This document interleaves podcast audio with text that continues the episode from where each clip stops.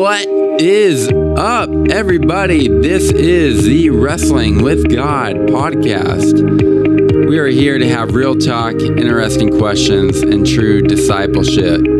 I'm one of the hosts, Curious Clark, and on today's episode, we got a surprise for you. Actually, we don't really have a surprise for you because from the title, it's called The Huddle. And that is where Scott teaches. But you know what? I forgot to do one important thing. And I always forget the introduction part. That, you know what? I'm not a professional theologian or a biblical scholar. I'm just your average, ordinary dude who learns from professionals like Pastor Scott and others alike. And so, but today, hey, we are going to be talking about The Men We Need, Chapter 2, and this one is all about how to protect the vulnerable. And we're going to see today that your neighborhood should be safer simply because you are there. We are there as men designed by God to be protectors and defenders of the vulnerable. And so without further ado, here is Pastor Scott. So today we are going to discuss protecting the vulnerable with a lot of good stuff to talk about today. And so let's kind of dive right in. Do you guys have a chance to read this? Everybody pretty much caught up? Yeah, I think you'll get a lot out of it, even if you're not caught up. It's no big deal. But let's start with this kind of idea that your neighborhood, that the people that are around you and near you should be safer simply because you're there.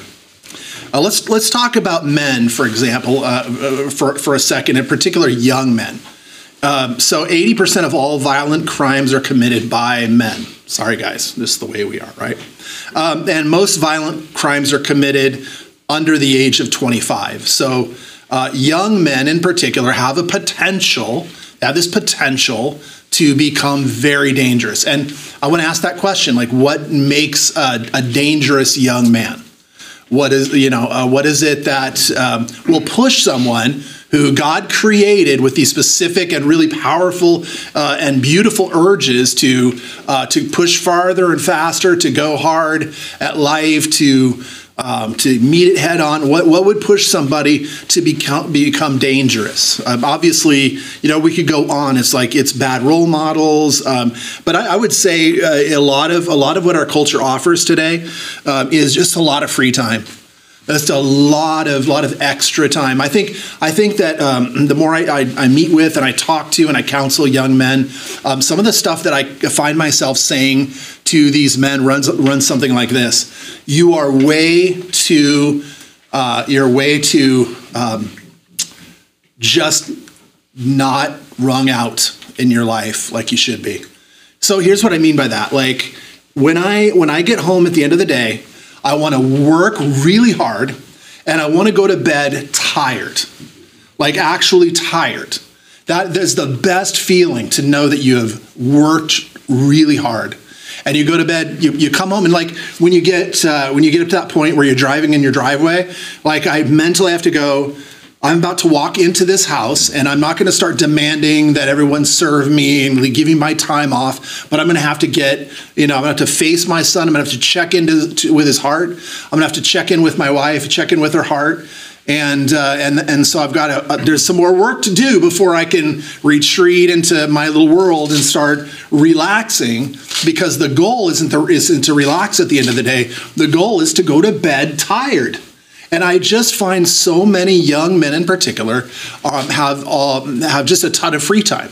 And that free time, it's called me time, it's my gaming time, it's my, and it's this idea that, and it's never in human history, it's never been offered to us. Like the idea is that you could do that. It's not even on the menu for our ancestors, right? If you didn't do that, if you didn't work, you just didn't live, you didn't eat. And unless you're an aristocracy or something like that, but for the most part, people you didn't work, you didn't eat. So I just like the idea that young men can become dangerous with not enough free time. So the thing that I want to, and because I'm sensitive to the fact that we have young men in here, and I want to be really clear. Young men are a gift. Young men are a gift. And so they can be a gift to our neighborhoods. Young men are heroes. Like the idea of a young man is somebody that's willing to take risks.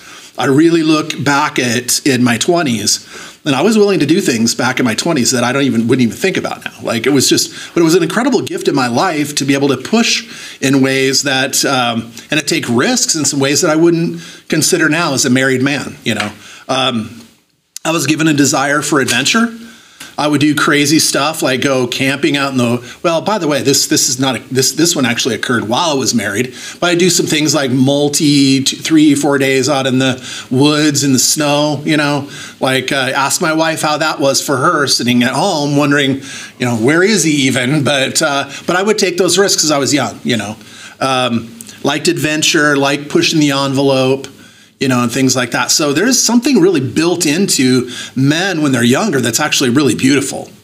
I look at just the way that God is shaping my boy, even at 15, almost 16, and man, he's really starting to feel that like urge to do and to try things. And I just really, I feel like honoring that too is not just saying that young men are dangerous because they don't have to be. But it's just good to understand that this is sort of the framework that, you know, it's a good thing that God has made this in our young men. It's not there to like prompt them. I think what he says, Brandt says, is that it's not there to prompt them to drive 140 miles an hour down a freeway and put the whole family at risk, right? Or to put another family at risk. But it's the use of our power, our size, our athleticism, and that God-given desire and drive to do something that's that we can use to defend and not to put people at risk and not threaten them. So, you know, wherever we are, we should be around. And even if people don't know it, they should just simply be safer because we're there. So we got to have a conversation on this thing. Let's have a talk on Mouse Utopia for a second. So that is a crazy setup, and I was stunning. Like I read that over and over again, like a couple of times, and then I went and looked it up and online and read the whole story there. It's actually even worse than what he suggested. but this is it. This is Mouse Utopia. I was imagining something smaller. Yeah. Not that utopia-like. I know, like look at it. You can just see like all the water bottles and everything, and then these like the food. They're just all I have to do is walk up there, and they can get all they want. You know, it's insane. I don't know how he gets. I was questioning like how did he get in there? Or out. Or out. Yeah, but anyway. Why would you get in there? Yeah, why would you get in there exactly? Photo opportunities. So if you're not familiar with the story, it's basically this utopia that they created, and they give the mice everything that they need, absolute comfort, absolutely all the water they can drink, all of the food that they can eat. It's a complete blissful society, and all their needs are taken care of for them. Even change their bedding out. And they're cleaning up after them and everything. And the whole population explodes, and it becomes like huge. And then it collapses. And it collapses into this mayhem where there's fat mice just sitting around, not interested in, you know, like even being a part of this society. They're just getting fat off Cheetos and Cheeto dust and beer or whatever. I don't know what it was, but yeah, and in that collapse, the idea is that that this decadent society can fail, right? And it did fail.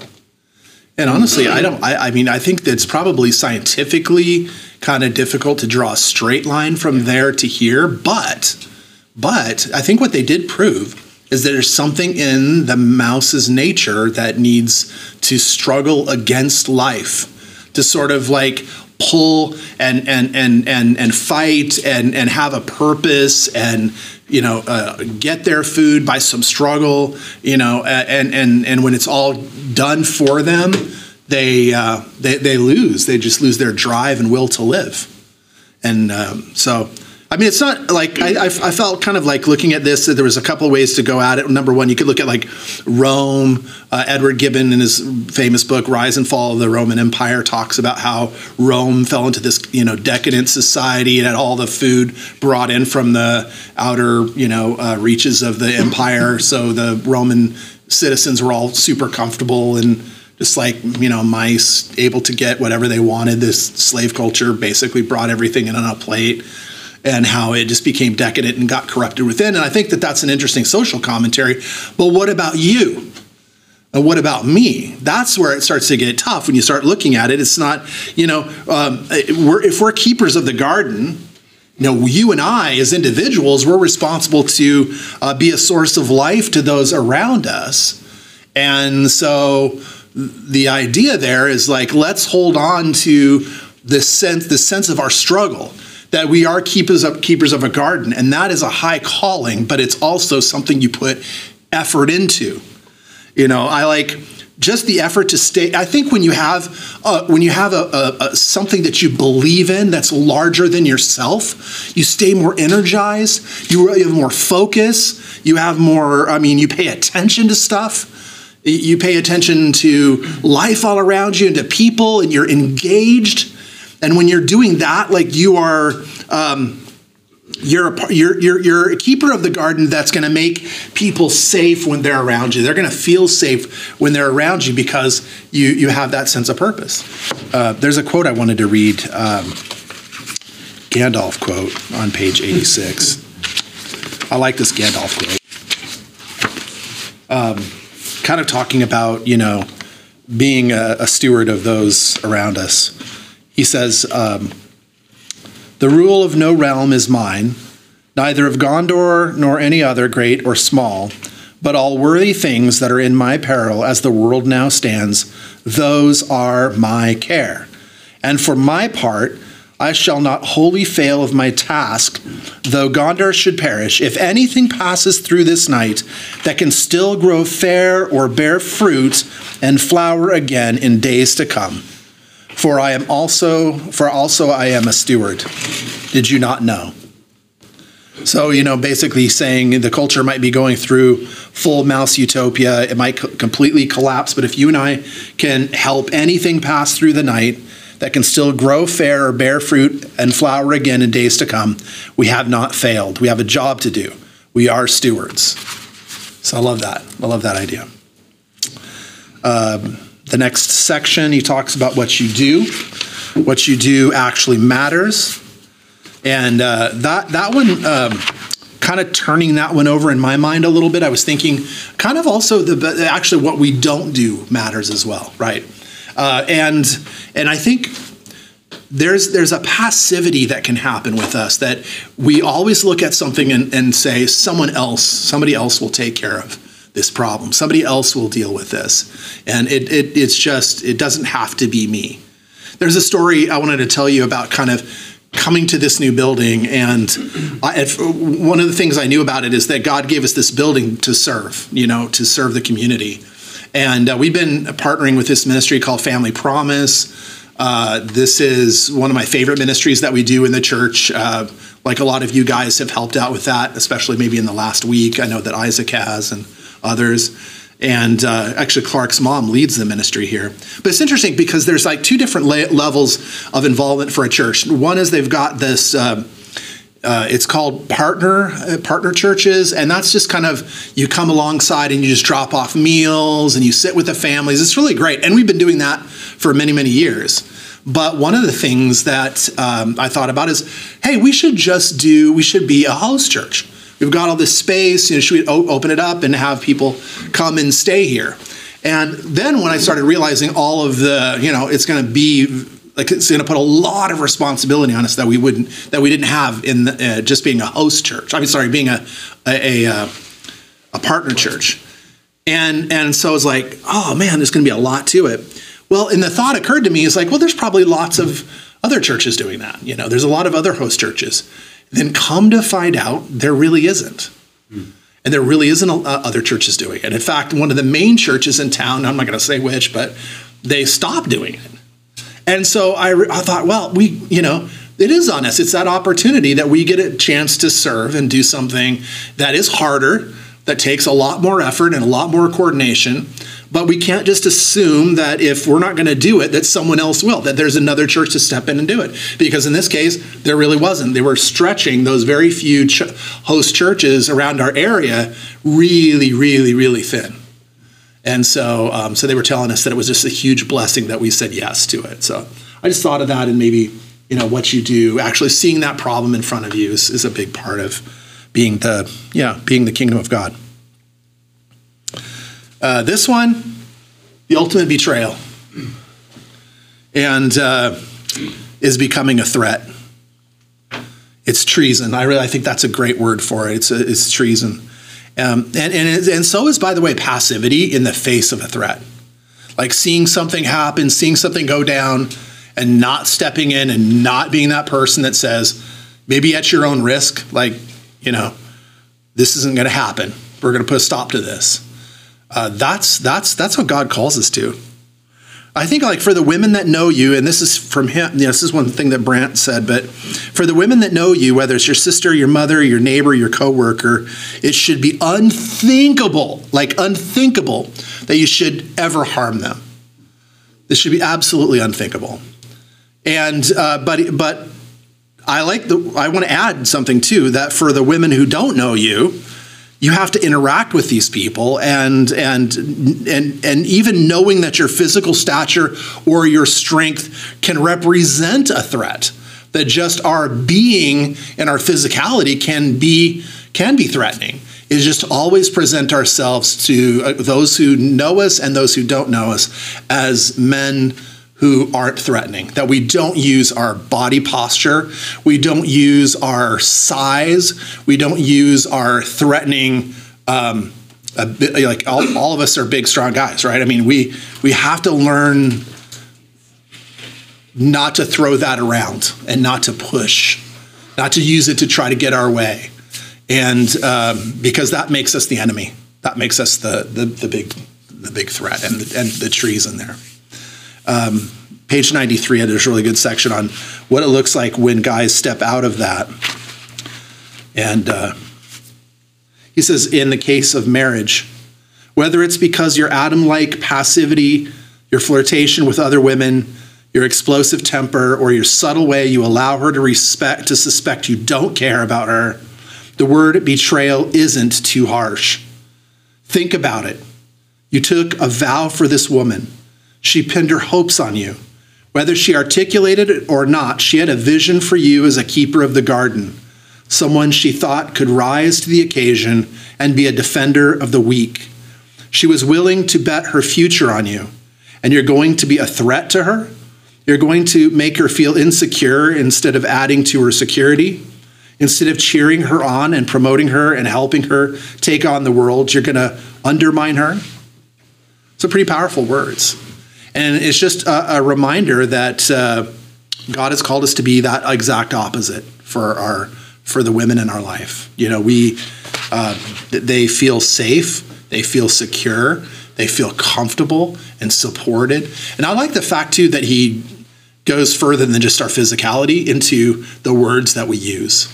And the kind of that part of the communication is, because I'm not a physically threatening person, but I mean, I tell you, if I get angry, my words can sting. I mean, it's a craft that I'm not proud to have honed for 50 years of my life, and I work hard at not letting that out, like with my kid or with anybody else, but. You know, our words can be biting, and so we have to always watch how we talk and watch how we interact. So how did you guys feel about, I feel like this one's going to be a little controversial. How did you guys feel about this one? So let's talk about it a little bit. So let's talk about it. First off, remember, this isn't the inspired word of God. This is one man's opinion. But I do actually agree with what he's saying here. And this is coming from a man who is very much against coddling their children. Okay, I do not believe in coddling. So sheltering is not the same as coddling, right? In my opinion, you need to let kids experience defeat and disappointment. You need to let them struggle through failure, or you're not doing them any good. You have to let your kids struggle. So coddling your kids is not the same as sheltering them. So if we get that out of the way, then I think we can shape this into a useful conversation.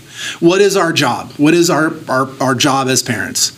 Is number one is to shape their worldview. If you think that your kids are going to pick up a worldview on their own, you're just punting it over to the media, you're just punting it over to culture to shape their worldview, that has to be an active, ongoing, daily practice where you're like, hey, the way you're thinking there, that sounds like we need to make, we need to have a talk about that, right? It's shaping constantly. And by the way, it really works to do that well when you do it younger, the younger that you can do it. If you're just starting that conversation at 16, you've kind of already lost, in a sense.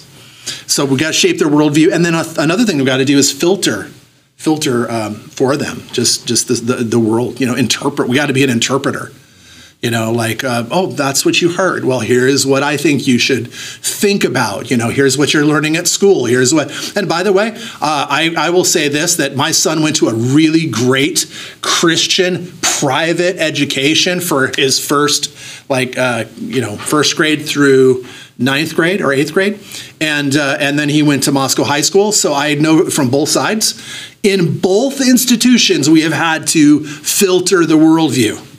In the private school, we had to filter. In public school, massively filter. So it isn't the school, it isn't, the environment, it's just going to be life in general. It's all about that. So my wife, she actually came up with this really great metaphor for it, and she calls it the backpack, the kid's backpack. And she's like, when they're, I don't know where she got this, but she's brilliant. And she says, what you want to do is you don't want to just put a big 70-pound backpack on a 5-year-old. So they come in and they say, where do babies come from?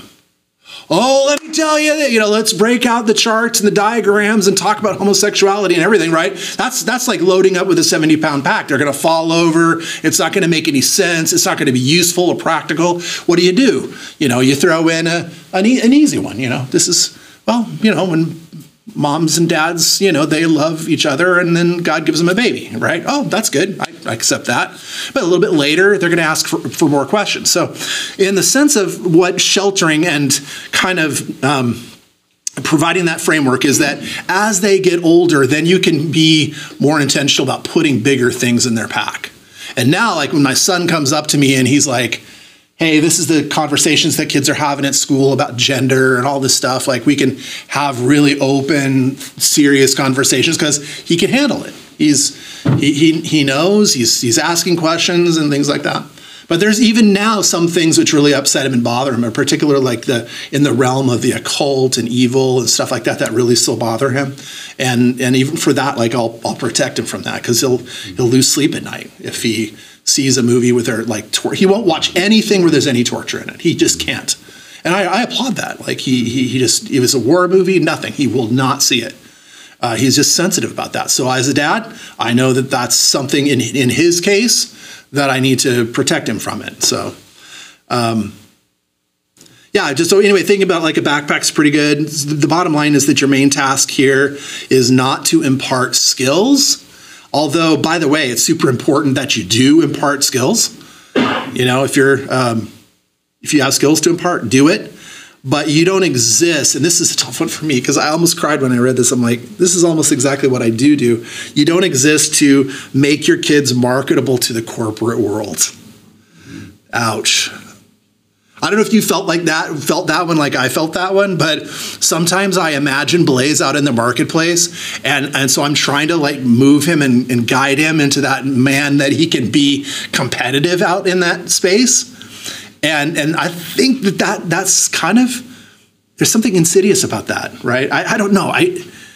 Does somebody want to push against that? Because I think my goal is to create an adult who can take on the world, but his character is what matters there. It's not is he marketable in the corporate world? For example, he wanted to become a lawyer, for the longest time. And now with all the whole AI revolution and stuff, I sat down and I told him, you know, buddy, it's probably not a good idea to be thinking about law school. And, you know, lawyers are, you know, that's, that whole industry is going to be swept by artificial intelligence. You don't know what's going to look like. And I could just see him, like I was crushing the guy, right? I'm trying to create his future for him. And I don't know, you know what I mean? It's just hard. It's hard.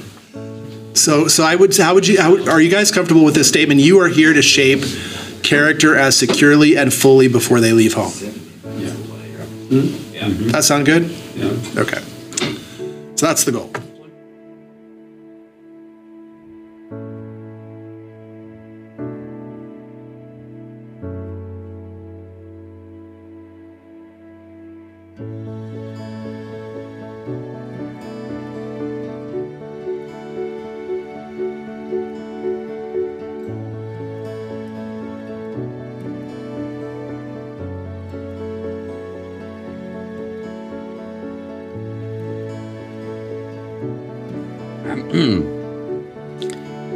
Well, I really loved what Pastor Scott had to say. One of the things I took away was that the coddling versus the sheltering. You know, I think so many parents want to helicopter their kids and make sure that there's nothing that goes wrong.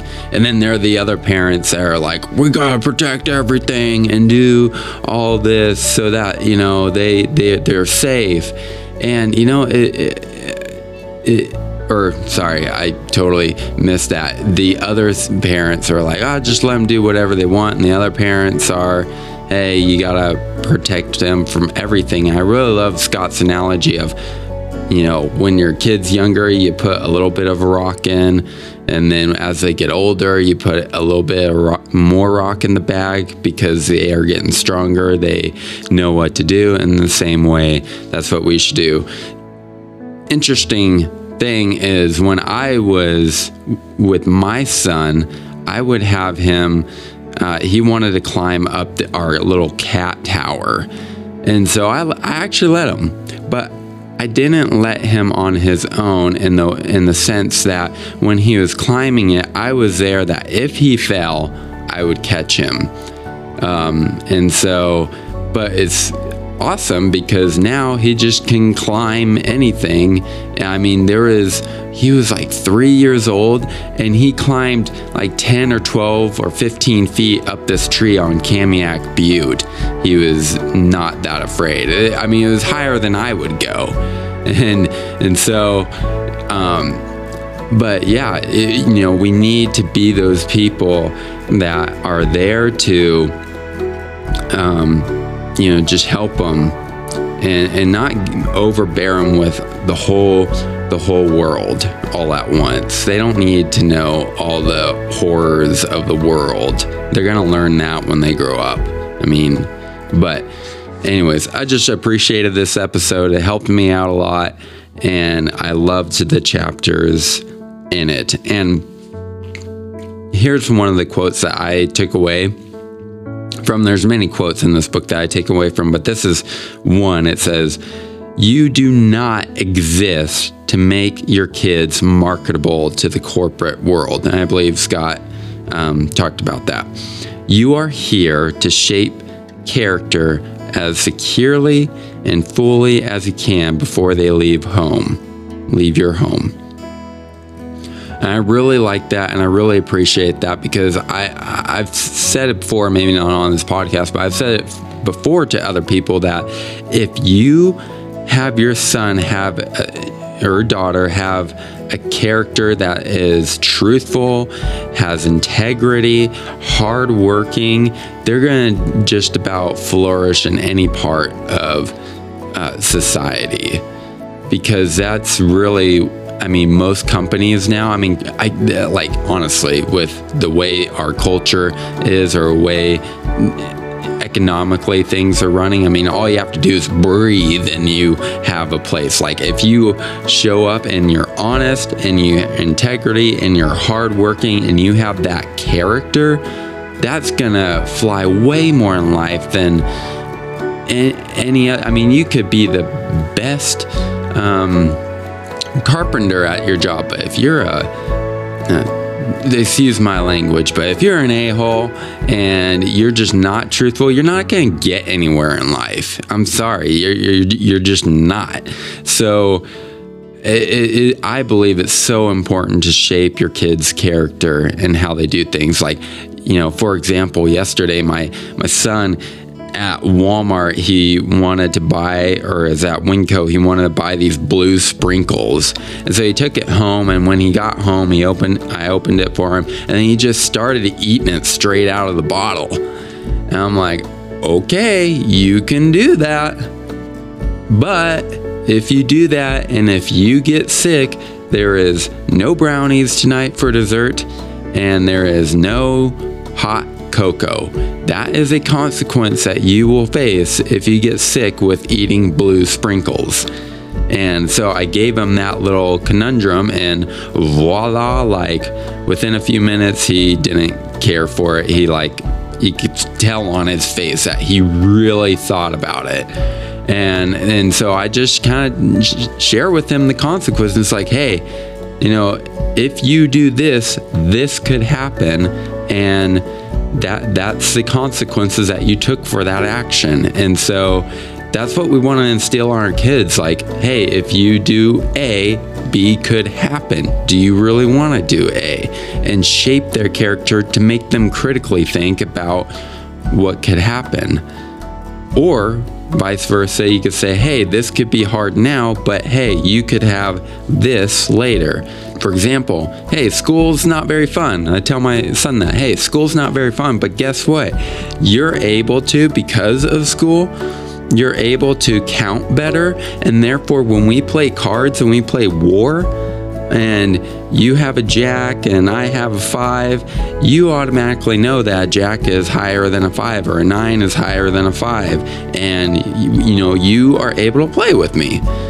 And that is a result of you being disciplined at school, so that now you can have this fun and play a game with your old man.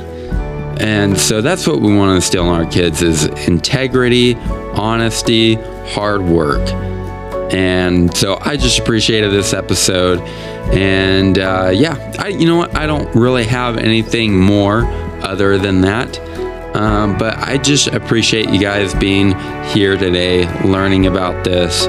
And, you know, got some really cool, exciting stuff coming up for you guys. I believe I mentioned it in the last episode. In several weeks, I'm going to be going over the book, The Holiness of God. And the first episode, I kind of share my vision of why I want to talk about the holiness of God and go through this book. And then I'm trying to think of another book next to do. And I think I may be doing a Lee Strobel book after this one, and the objections of the Christian faith, and hitting some hard questions that people have. And so, I don't know, I'm really excited. I hope you guys are excited too. I'm starting to get a little bit more momentum on this podcast as it goes. And we're just going to see where it takes us. We're going to see where God leads us in this. But yeah, so super excited. And yeah, that's all I got for you guys. So we're going to be back next week, God willing, and God bless, and peace be with you.